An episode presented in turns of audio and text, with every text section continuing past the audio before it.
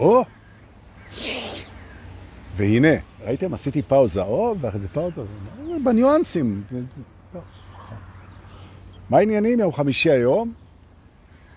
נצל את הזמן שאתם uh, עוד לא כאן, כדי לתת את כל הפרטים היבשים. אז uh, אחוזי הלחות בעיר, אבל דורקי, אחוזי הלחות זה לא פרט יבש. זה, אוקיי. היום ה-16 uh, בחודש נובמבר 2023, צה"ל פועל ברצועה. החטופים עדיין חטופים, ואנחנו, זו התקופה. אז אם אתם רואים את זה בקפסולת הזמן, זה מעניין לראות. אתם יכולים גם לראות אה, סרטונים ולשמוע בספוטיפיי סרטונים מימי הקורונה, וזה זה, זה מעלה איזה נוסטלגיה. אז אני מאוד מקווה שאם אנחנו נראה את זה עוד שלוש שנים, אז אנחנו נגיד, יו, זה לפני ששחררו את כל החטופים, ולפני שהכל התייצב והסתדר ו... נכון, שיגיד, וואי, זה היה נקודה של... נכון, נוסטלגית. ליאת זילברמן היקרה ודבי בן מרדכי, אתם המדווחות, השתיים המדווחות הראשונות שלנו. ועכשיו אני רואה שהדר ועידן וכל החבר'ה מצטרפים, וליאת אביטל, שלום לכם. סוף שבוע פה, נכון?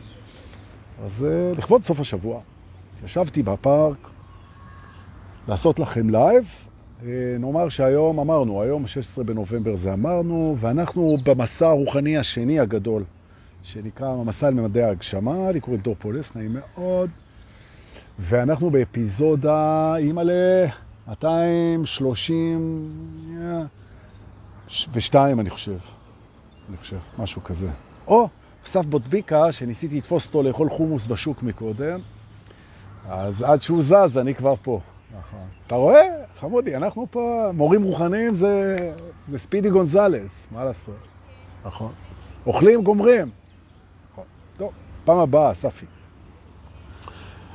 היו הרבה שאלות והרבה התייחסויות אה, ללייב של אתמול, אה, וזה כיף.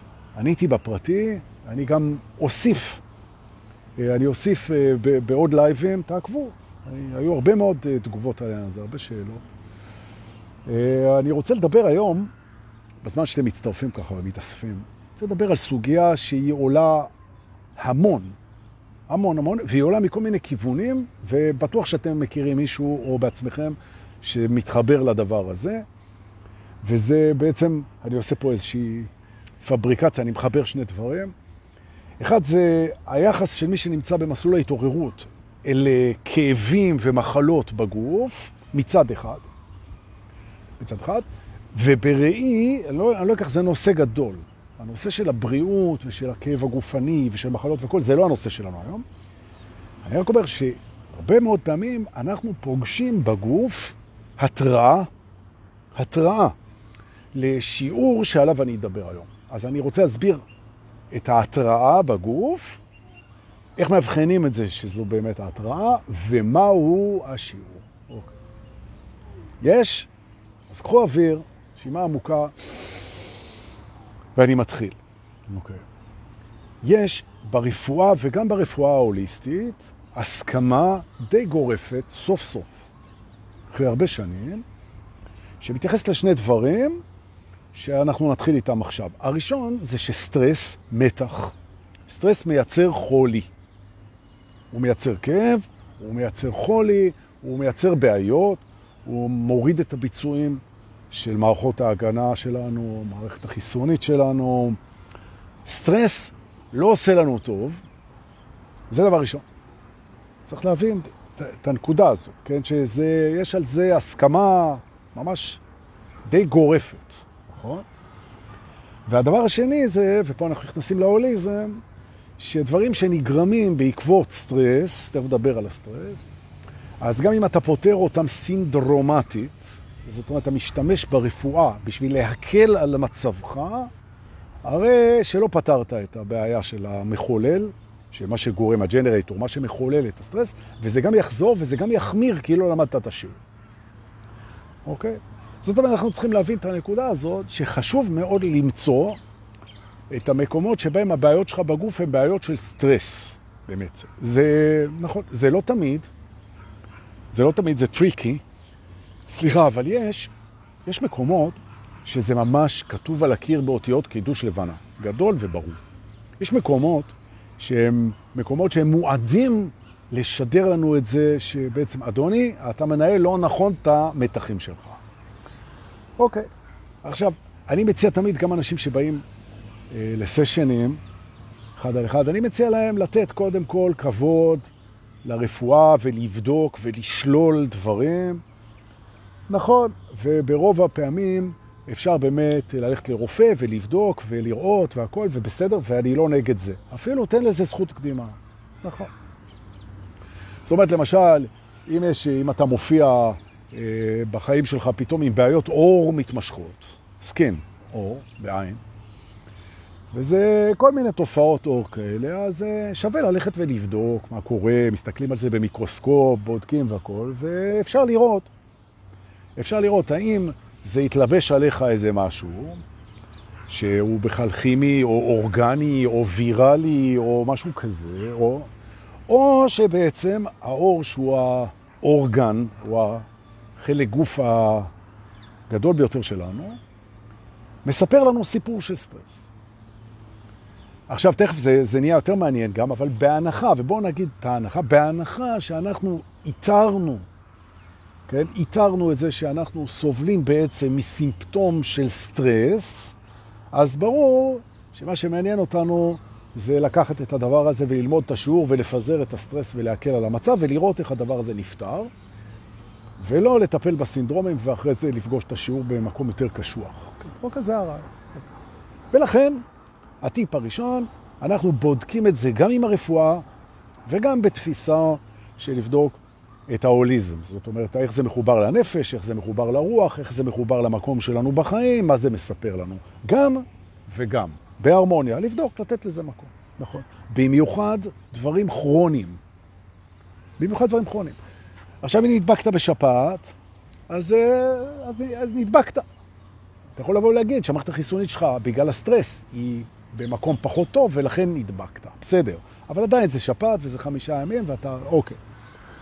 אבל, ואם זה אלרגיה שקיבלת בגלל שנגעת באיזה פרח או משהו וזה, או שעקצת לך איזה זבוב ויש לך איזה התנפחות או משהו. אז בסדר, אז אוקיי, אז זה נקודתי. אבל אם אתה סובל לאורך זמן ממיגרנות, או מאלרגיות, או מכל מיני תופעות כאלה, או מתפיסות בגב, או כל מיני דברים כרוניים כאלה, אז יכול להיות שאתה לא מנהל נכון את הסטרס, וזה מאוד נכון גם לגבי סרטן. לא לכל הסרטנים ולא לכל האנשים. אבל בניסיון של הרבה שנים אני יכול להגיד לכם שהרבה אנשים שחלו בסרטן, לא עלינו, הם חלו בסרטן בגלל שהם ניהלו את הסטרס, את המתח בחיים שלהם לא נכון. אני רוצה להסביר גם שהגוף שלנו הוא מוכן להיות בדריכות. הוא מוכן להיות במתח, הוא מוכן להיות בהכנה לאירוע שבו אנחנו נצטרך הרבה מאמץ, או הרבה כוח, או הרבה תגובה, או הרבה... נכון. זאת אומרת, יש בנו היערכות, כמו אצל החיות, של הזרקת אדרנלין ושל תופעות בתוך הגוף שבעצם המתח בונה לנו דריכות מול התמודדות. זה תקין וטוב, זה בסדר, אנחנו בנויים לזה. למה אנחנו לא בנויים לזה? למה אנחנו... לא, למה אנחנו לא בנויים? רגע, למה אנחנו לא בנויים? אנחנו לא בנויים לסטרס לאורך תקופה ארוכה. ומתי נבנה אצלנו סטרס? נבנה אצלנו סטרס בעצם כשאנחנו נמצאים באיזשהו סיכון הישרדותי. המערכת, ההתכווצות היא מול איזה סכנה. עכשיו, כשאנחנו מתחילים להיות באווירה או בהרגשה של סכנה לאורך זמן, וזה יכול, אני מדבר איתכם על אורך זמן ארוך, ממש אורך שאנשים שמושכים את זה שנים אפילו, את הסטרס הזה. פחד קיומי בעצימות נמוכה לאורך זמן, הגוף שלנו מגיב לדבר הזה לא טוב. לא טוב, נכון. וגם פרופורציות. זאת אומרת, למשל, אם אנחנו נותנים לאירוע מגניטודה הרבה יותר גדולה, כן? אמת מידה הרבה יותר גדולה ממה שהוא באמת, הוא הופך להיות הישרדותי. למשל, כן? אם אני אה, רב עם החברה שלי, רבים, זוגות רבים, זה חלק מה, מה, מהמעבדה הזאת שנקראת זוגיות. רבים לפעמים, רבים משלימים. אז אם כשאני רב איתה, המערכות הרגשיות שלי מסמנות לזה שאני באיום קיומי, וזה לא חייב להיות עם חבר, זה יכול להיות עם הורה, עם שכן, ריב, הופך כאילו למלחמה קיומית, כמו שאגב, לאחרונה יש לנו כבר מלחמה כזאת, אבל אני לא מדבר על זה. אז יוצא שכל פעם שאתה נמצא באיזה ריב או במחלוקת או בקונפליקט, אז הגוף מקבל את ההרגשה שהוא בסכנה קיומית והוא נכנס לסטרס קיומי. ושמגדלים אנשים במקומות או בתנאים או באווירה שמתרגמת להם את הלחצים והפחדים שלהם כאירוע קיומי מכל מיני סיבות, אז הגוף מתחיל, הוא מתחיל להשתולל עם הדבר הזה. עכשיו, זה דבר שדי כולם מכירים, מה שאמרתי פה, אני רק ככה חיממתי, חיממתי את המנוע. עכשיו, מה הנושא שלנו היום? הנושא שלנו היום זה דווקא קשור לאנשים ערים. דווקא אני מדבר אל אנשים ערים, כי אנשים ערים, יש להם כל מיני יכולות שמצד אחד, בעולם דואלי, מצד אחד זה דבר מדהים, ומצד שני צריך להיזהר עם זה, וזה גם משהו שמוביל אותנו לדבר שממנו באתי עם הגוף, ועליו אני הולך להתמקד עכשיו. כי כשאנחנו מתעוררים, אנחנו מבינים שאנחנו רוצים להיות טובים. שאנחנו רוצים להיות טובים, שאנחנו רוצים לעסוק בלעשות טוב. לא רק לנו, אלא גם לעולם. אנחנו רוצים לעסוק בטוב, להביא טוב, להיות בטוב, להיות עם אנשים טובים, לראות את הדברים הטובים ולהיות בצד הטוב של המשוואה. נכון? וחלק מההתעוררות זוהי ההכרה שלמרות שאתה כבן אדם והאנשים שסביבך עושים טעויות של למידה כל הזמן, אנשים הם טובים.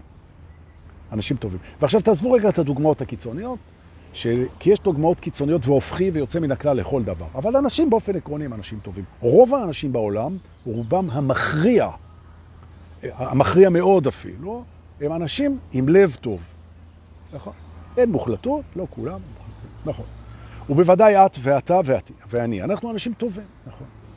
לפעמים אנחנו עושים טעויות, מדברים לא יפה, עושים כל מיני טעויות, מתנהגים לא יפה, לפעמים מרמים, לפעמים משקרים, אבל אנחנו אנשים טובים. סליחה, אנשים טובים. חמלה, אנשים טובים. אוקיי, בסדר.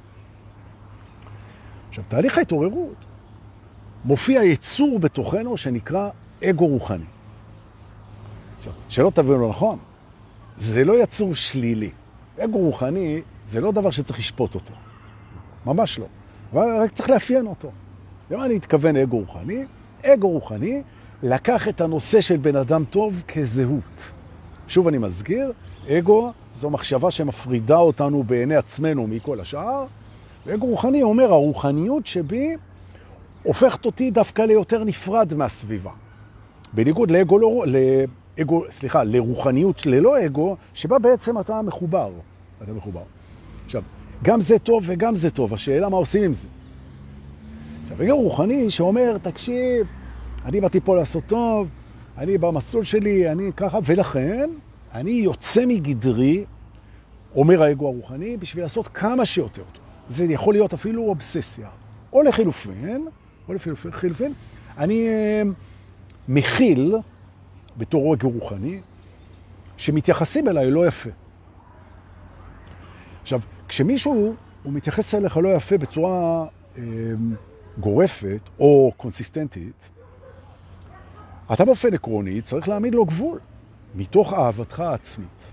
ומה שאני אומר לכם עכשיו, תקשיב טוב, ארי כספי.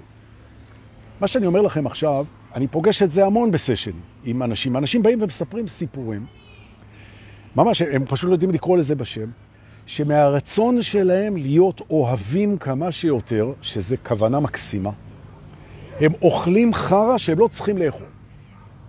והם רואים בזה גדולה. אוקיי. תכף אני אראה לכם איך זה מייצר את הסטרס בגוף, ואז תבינו איך שני הנושאים שדיברתי עליהם מתחברים. אוקיי. עכשיו מה שקורה זה ככה, נכון שכשאנחנו מתעוררים אנחנו מתכוונים לטוב ורואים את הטוב ומתחברים לטוב ומזדהים לטוב. זה נכון. אבל לא על חשבון האהבה העצמית שלנו, ובוודאי ובוודאי שלא, שימו לב אליי עכשיו, ובוודאי ובוודאי שלא בהתרחקות ממי שאנחנו באמת. נכון. זאת אומרת בעצם, שאם בשם המעשים הטובים והאוהבים אתה מתרחק מהאמת שלך, או פוגע בעצמך, מה שנקרא, מקריב את עצמך, מקריב את עצמך, בשביל לעשות טוב, בשביל לעשות טוב, למרות שלא היית מסכים שזה יהיה הפוך, לא היית מסכים כי אתה יודע שזה לא בסדר, מה שקורה בנקודה הזאת זה שמאחר שאתה ער, ער זה מי שיודע שהוא חולם, ומאחר שאתה יודע שהכל פה זה מסלול של עונג ולימודים והתפתחות והתקרבות לעני האמיתי שלך, מאחר שאתה יודע את זה כבר, הרי שבגדת בעצמך בשם הטוב. בגדת בעצמך בשם ה- לעשות מעשה טוב. נכון. למשל, אתה חי עם מישהו שהוא מזלזל בך, או הוא ציני כלפיך, או הוא לא נותן לך להיות מי שאתה, או שהוא שופט אותך כל הזמן, נכון? ואתה לא מעמיד לו גבול, אתה לא מעמיד לו גבול, כי החלטת להכיל את זה. נכון. ואתה סובל מזה. זה לא שאתה לא סובל מזה, אבל אתה מוכן להכיל את זה בשם האהבה, ויתרת על הגבול שלך, ויתרת על האותנטיות שלך, נכון? למשל, כן, אם אנחנו מדברים ברמת התקשורת, למשל, כן? שכדי ליצור תקשורת עם מישהו, זה יכול להיות מישהו מההורים, מישהו מהחברים, מישהו מהאקסיות או משהו כזה, אתה מייצר תקשורת במאמץ. ואתה רואה בזה אהבה במאמץ הזה. אתה רואה במאמץ הזה, והאותנטיות אומרת שהדרך הנכונה היא דרך נטולת מאמץ. ופתאום אתה מגלה שאתה נורא נורא מאומץ, או נורא נורא מכיל דברים שאתה לא צריך, או שהגבולות שלך פתוחים, ואתה מתרחק ובוגד מעצמך, ולמה אתה עושה את זה? בשביל שלום בית, בשביל שלא יהיו ריבים, בשביל שיקבלו, בשביל שהבן אדם לא יתעצבד, בשביל שהוא לא ייסוג בכל מיני דברים, בעצם למענו, למען המדינה, למען השכונה, למען החברים, על חשבון מי שאתה באמת. וזה זה, זה מייצר בעיה רצינית אצל אנשים ערים, כי זה מייצר סטרס בתוך המערכת, כי בתוכך אתה יודע שזה אגו רוחני. אתה בשם הטוב פוגע בעצמך. בשם הטוב אתה פוגע בעצמך. וזה משהו שאתה לא צריך לעשות. והגוף מספר לך את זה. ואז אתה פתאום רואים גב תפוס, רואים איזה התקף אישיאס, רואים מיגרנות, רואים צוואר מוגבל, או בדרך כלל דברים שקשורים לתנועתיות, כן, דברים שקשורים לתנועתיות, מהסיבה הפשוטה שאתה נע בכיוון הלא נכון. במקום אליך, נע ממך, נכון? וכמו שהוא אמר לו לאברהם, לך לך, כן, לך לך לעצמך, אתה, אתה אמור להתקרב, אתה אמור להתקרב במהלך החיים למי שאתה באמת, ולא להתרחק מזה. עכשיו, כשאתה מרצה, כשאתה מרצה מישהו, אה, למשל בבית, אתה, מר, אתה מרצה את הבת זוג שלך, או שאת מרצה את הבן זוג שלך, למה? כדי שהילדים לא ייחשפו לריב. אז אתה קבעת שעדיף לך לוותר על הגבולות שלך כדי שהילדים לא ישמעו ריב, כשלמעשה זה מקום שאתה אמור לעמוד על דעתך, וגם כדאי שילדים יבינו שבמערכות יחסים יש ריבים ואפשר לאהוב ולריב. ואני כל הזמן פוגש אנשים שהם מגינים, מגינים על הילדים שלהם מריבי הורים, ו... ואיך הם עושים את זה? הם מוותרים על העקרונות שלהם, בגידה עצמית. עכשיו, כשאני אומר לוותר על העקרונות, אני לא מתכוון לבוא לדרך פשרה. זה שבן אדם אומר, תראה, אני לא מסכים איתך, אתה לא מסכים איתי, בוא נמנע את הריב, נמצא איזה דרך של פשרה, אין בעיה, זה בסדר גמור. דרך הפשרה היא דרכנו, זה בסדר. אני מדבר על ויתור על דברים שאתה לא אמור לוותר עליהם. אצלי זה מישהו שהוא, אה, יש לו, הוא, הוא שייך לאנשים שיש להם מזל, יש לו חבורה כזאת של בנים, חבורה כזאת. שהם כבר משהו כמו, לא יודע מה, עשר שנים, הם משחקים כל יום חמישי בערב אה, קלפים. זה, המשחק קלפים זה רק תירוץ להיפגש. הם משחקים קלפים, שותים קצת בירה ומביאים אותה ב male bonding, יותר מעשור. והם נורא אוהבים אחד את השני. חבורה להתקנא בה, נכון. עכשיו, אף אחד מהם שם לא משתכר, והם לא משחקים על כסף, הם משחקים על, על אגורות, כן, על שקלים בודדים. הם לא מאמרים, הם לא אלכוהוליסטים, הם חמישה חבר'ה, נפגשים שנים, לפעמים הם שישה, ואיזה יופי. נכון. יצא לי כמה פעמים אפילו אה, לראות את החבר'ה האלה, חבר'ה ממש על הכיפה. אוקיי. עכשיו הוא, נעבך, התחתן, וכדרכם של אה, דברים, באיזשהו שלב אה, הבית נהיה מרכז העניין, וכבר נהיו שני ילדים, ויופי שהוא מפרנס, והוא משקיע, והוא עובד, והוא בעל טוב, והוא אבא טוב, והכל בסדר, ויום אחד הופיע על מפתן חדר שינה האישה, ובידיה מסר חדש. אמרה לו, תקשיב, אני מבקשת שאתה תפסיק ללכת למשחקי הקלפים ביום חמישי ביום. אמר לה, מדוע? למה? אז היא אמרת, זה, זה מרגיש לי קשור יותר לימי, הרב, לימי הרווקות שלך. זה לא, זה לא מסתנכרן עם חיי משפחה, קבעה האישה. ובהיותה מרוקאית, פייפי אגב, ודעתנית כזאת והכל, אז uh, הוא, הוא ידע שמשהו בבקשה הוא לא לעניין, הוא גם לא רצה. הוא גם לא רצה להגיד לה על זה בסדר, אבל הילדים והיא מרוקאית, ובקיצור הוא הודיע לחבורה שכרגע הוא לא יוכל יותר להשתתף במסורת של העשר שנים כל יום חמישי, כל יום חמישי, והוא לא יבוא יותר. זהו. חבורה, היה לה לא פשוט עם זה, וניסו להגיד לו, תראה, אולי, אולי תבוא רק כל פעם שנייה, אולי... אז הוא חזר אליה, לאישה, והוא אמר לה, תראה, החבר'ה אמרו שאני אדלל פשוט, שאני לא אבוא כל שבוע, שאני אבוא שבוע כן, שבוע לא, אני אבוא שבועיים כן, שבוע לא, משהו כזה. היא אמרה לו, בשום פנים ואופן, בשום פנים ואופן, זה גובל בהזנחה, היא השתמשה במושגים מאוד חזקים, מה זה קלפים, ואתם שותים, מה ש... לא משמעותי, וזה זה צריך להיפסק, קבעה האישה. והוא הפסיק. הוא הפסיק. וכמה שבועות אחרי זה התחילו התופעות בגוף, התחילו התופעות בגוף, ומהר מאוד התברר שהוא הלך לרופאים, הוא לא הבין מה קרה, היה לו כל מיני תופעות, לא רוצה להיכנס לזה כרגע.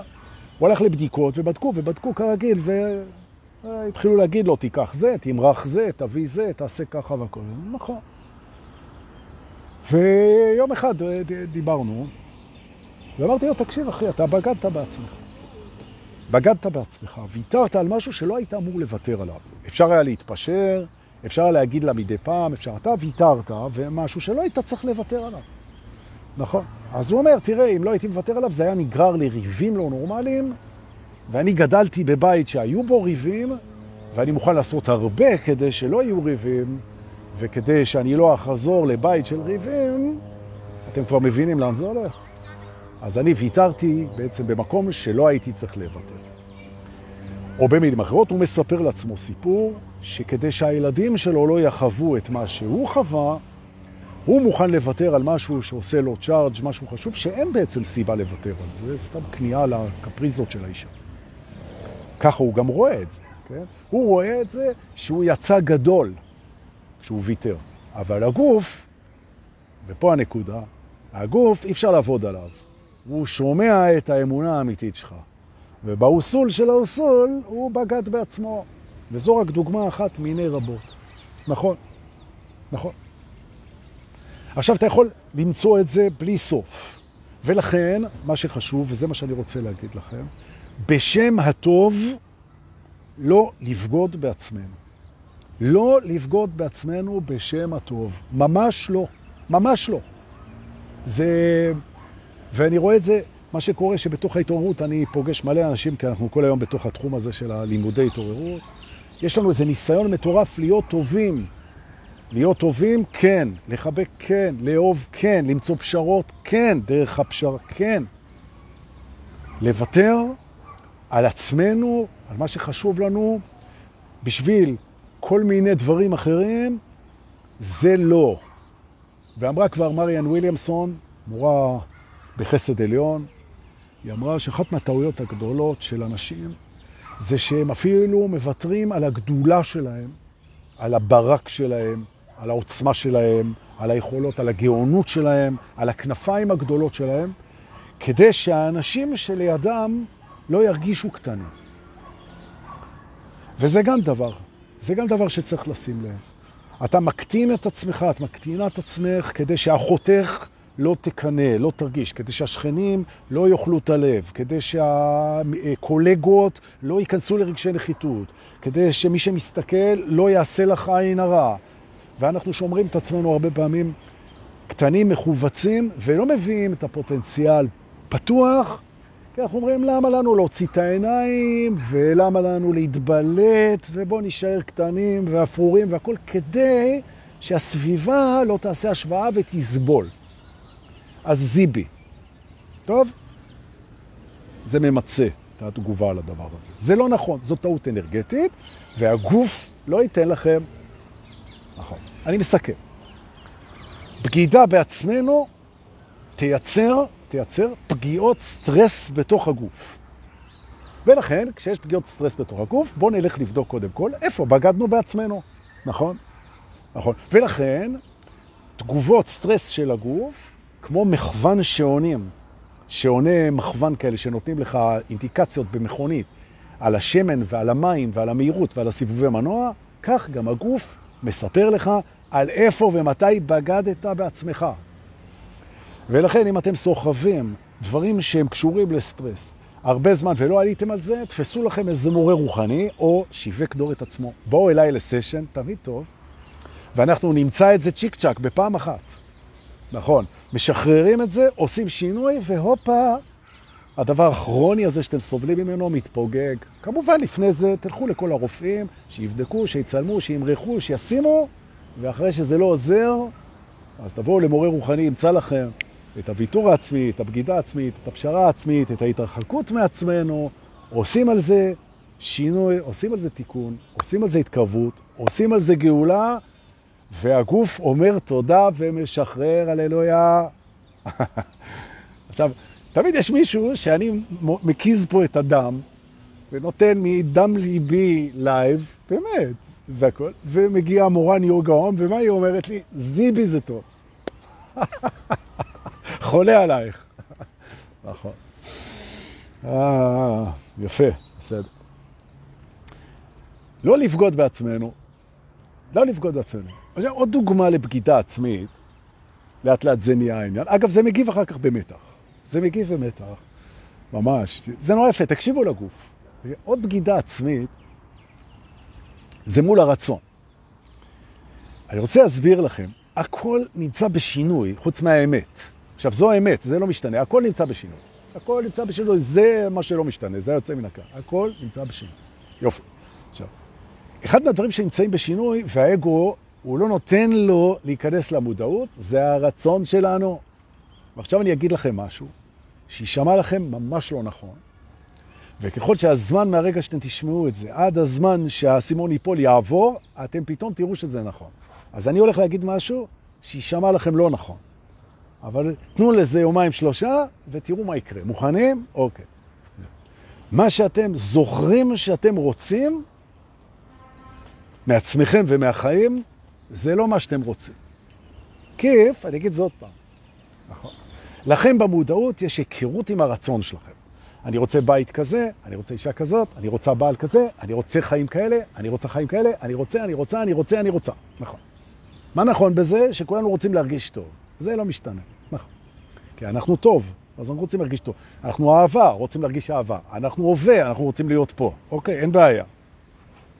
אבל הרצונות שלנו, שקשורים לדברים שאנחנו רוצים להשיג, הדברים שאנחנו רוצים להיות, הדברים שאנחנו רוצים שיקרו, זה לא מה שאנחנו זוכרים. והאגו נאחז בזיכרון הרצון שלו, כי הוא נאחז בכל דבר שמגדיר לו את הזהות, וחלק מהגדרת הזהות זה מה אני רוצה. וביום שאתה מבין את זה, שגם זה השתנה, ויכול מאוד להיות שאתה רוצה דברים אחרים לגמרי ממה שאתה זוכר, האגו מקבל טילט, הוא מקבל טלטלה, שפתאום אומר, וואו! דיברתי לא מזמן עם איזה מישהי, אמרתי לה, תקשיבי, וזה, היה לך חלום על בית מסוים. רצתה בית כזה, בית כזה. היה לה מפרט, היא רצתה בית שיהיה ככה, שיהיה ככה, שיהיה ככה, שיהיה ככה והכל וזה, והיא חיה את החיים עם הדבר הזה. אני אומר, תשימי לב שמה שאת רוצה עכשיו בכלל, זה חיי נדודים. את רוצה לעבור ממקום למקום, ובכל מקום לעשות איזה משהו, את בכלל לא רוצה, לא את הבית הזה ולא את הקביעות הזאת ולא שום דבר. היא אמרה לי, וואי, נכון. לא שמתי לב. נכון? אז תשימו לב. אתם משתנים והרצון משתנה, והרצון שהיה נכון לפני שנתיים זה לא הרצון של עכשיו. אנחנו רוצים דברים אחרים, תדרים אחרים, מיקומים אחרים, קצבים אחרים, אנשים אחרים. אנחנו זזים. נכון, אנחנו רוצים רצון אחר. זה זז. עכשיו, כשאתה נצמד לרצון של תמיד, אתה פוגש כל מיני אנשים בני 60 שהם עדיין רוצים להיות רופא. למה? כי ההורים שלהם רצו שהם יהיו רופאים, או שהם רצו להוכיח להורים שלהם שהם מספיק שווים, ויש להם איזה חלום כזה ללבוש את, ה, את החלוק ואת הסטטוסקופ ופרסונה כזאת של רופא, והם עדיין רוצים את זה. אתה נכנס איתם טיפה לתוך המערכת, אז אתה אומר, אני לא יודע מאיפה זה בא, הדבר הזה. כאילו, זה פעם, זה לא קשור אליי עכשיו. פתאום, הופ, תעשו ניקיון, תמחקו במודעות את הרצונות שהם כבר לא, נו, אתה באמת רוצה להיות עכשיו מולטי מיליונר, באמת, או שאתה פשוט רוצה לחיות בשקט. מה אתה רוצה ואיך אתה רוצה להשיג את זה? נכון. כן? יש אנשים שיש להם אה, רצון לכבוד, ובוקר אחד בהתעוררות הם מבינים שזה בכלל לא מעניין אותם יותר. זה לא מעניין אותם.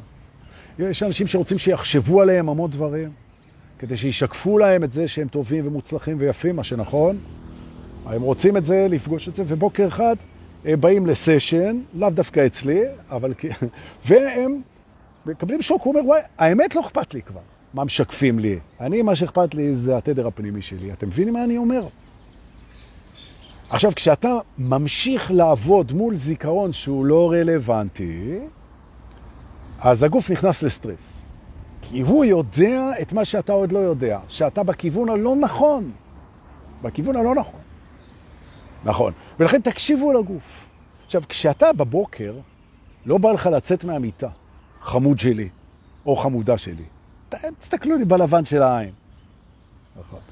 האם אתם קופצים בבוקר מהמיטה? בכיף של איזה כיף, יום חדש, הללויה. נכון? זה מדד מאוד מאוד מוצלח לאם אנחנו חיים נכון עם עצמנו. מי שחי נכון עם עצמו, בדרך כלל, קופץ בבוקר בשמחה מהמיטה. זה לא פנטזיה, זה לא חלום, זה לא אשליה, זו אמת לאמיתה, בדרך כלל. לא כל הבקרים, אבל בדרך כלל. עכשיו, אם אתה קם בבוקר וכל מה שאתה רוצה זה להמשיך לישון, אז כנראה הדבר שאליו אתה קם לא מדויק לך. נכון. אז מה שאתה רוצה, זה לא את סוף השבוע שבת כדי שלא תצטרך ללכת. זה לא הרצון שלך. מה שאתה רוצה זה להתקרב ולעשות את מה שאליו נועדת. זה מה שאת רוצה, ולך תחפש את זה, ותמצא את זה, ותעשה את זה. אבל זה נורא מפחד, כי זה שינוי. האושר, חמוד שלי, שוכן מעבר לחומות הפחד. תעבור דרכם, היום, לכבוד סוף השבוע.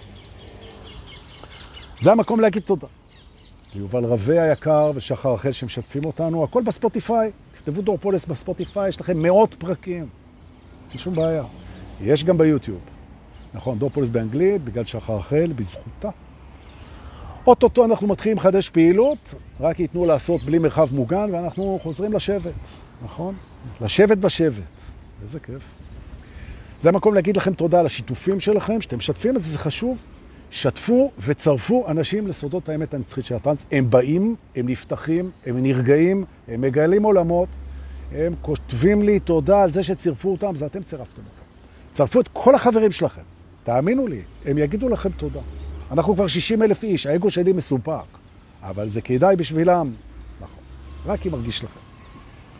אז תודה על השיתופים, ותודה על פעולותכם, פעולותיכם. ותודה על זה שאתם שולחים בביט ובפייבוקס כסף מתנה למורה, הזקן וטוב הלב. איפה הוא? אה, טוב, עזוב שאני אקח את זה בינתיים. בינתיים. יפה. שיהיה לנו אחלה סוף שבוע, באמת. ואל תרגישו אשמים להיות שמחים, למרות המצב. אל תרגישו אשמים בכלל, נכון? אם הגעתם למקום של שמחה, של ריקוד, של תנועה, זו ברכה, זה נהדר, זה הכוונה של היקום, זה בסדר. זה לא אומר שאתם לא בסדר. כל הזמן אנשים מתקשרים, אומרים לי, לא נעים לי לשמוח, יש חטופים בעזה ואני שמח, כן. אם אתה היית חטוף בעזה, אתה גם היית רוצה שאנשים ישמחו, לא שהם יהיו עצובים, ושיבואו להוציא אותך. אז אנחנו בדרך. אמן. בשורות טובות, תודה שבאתם. שתפו אם זה נראה הגיוני. להתראות.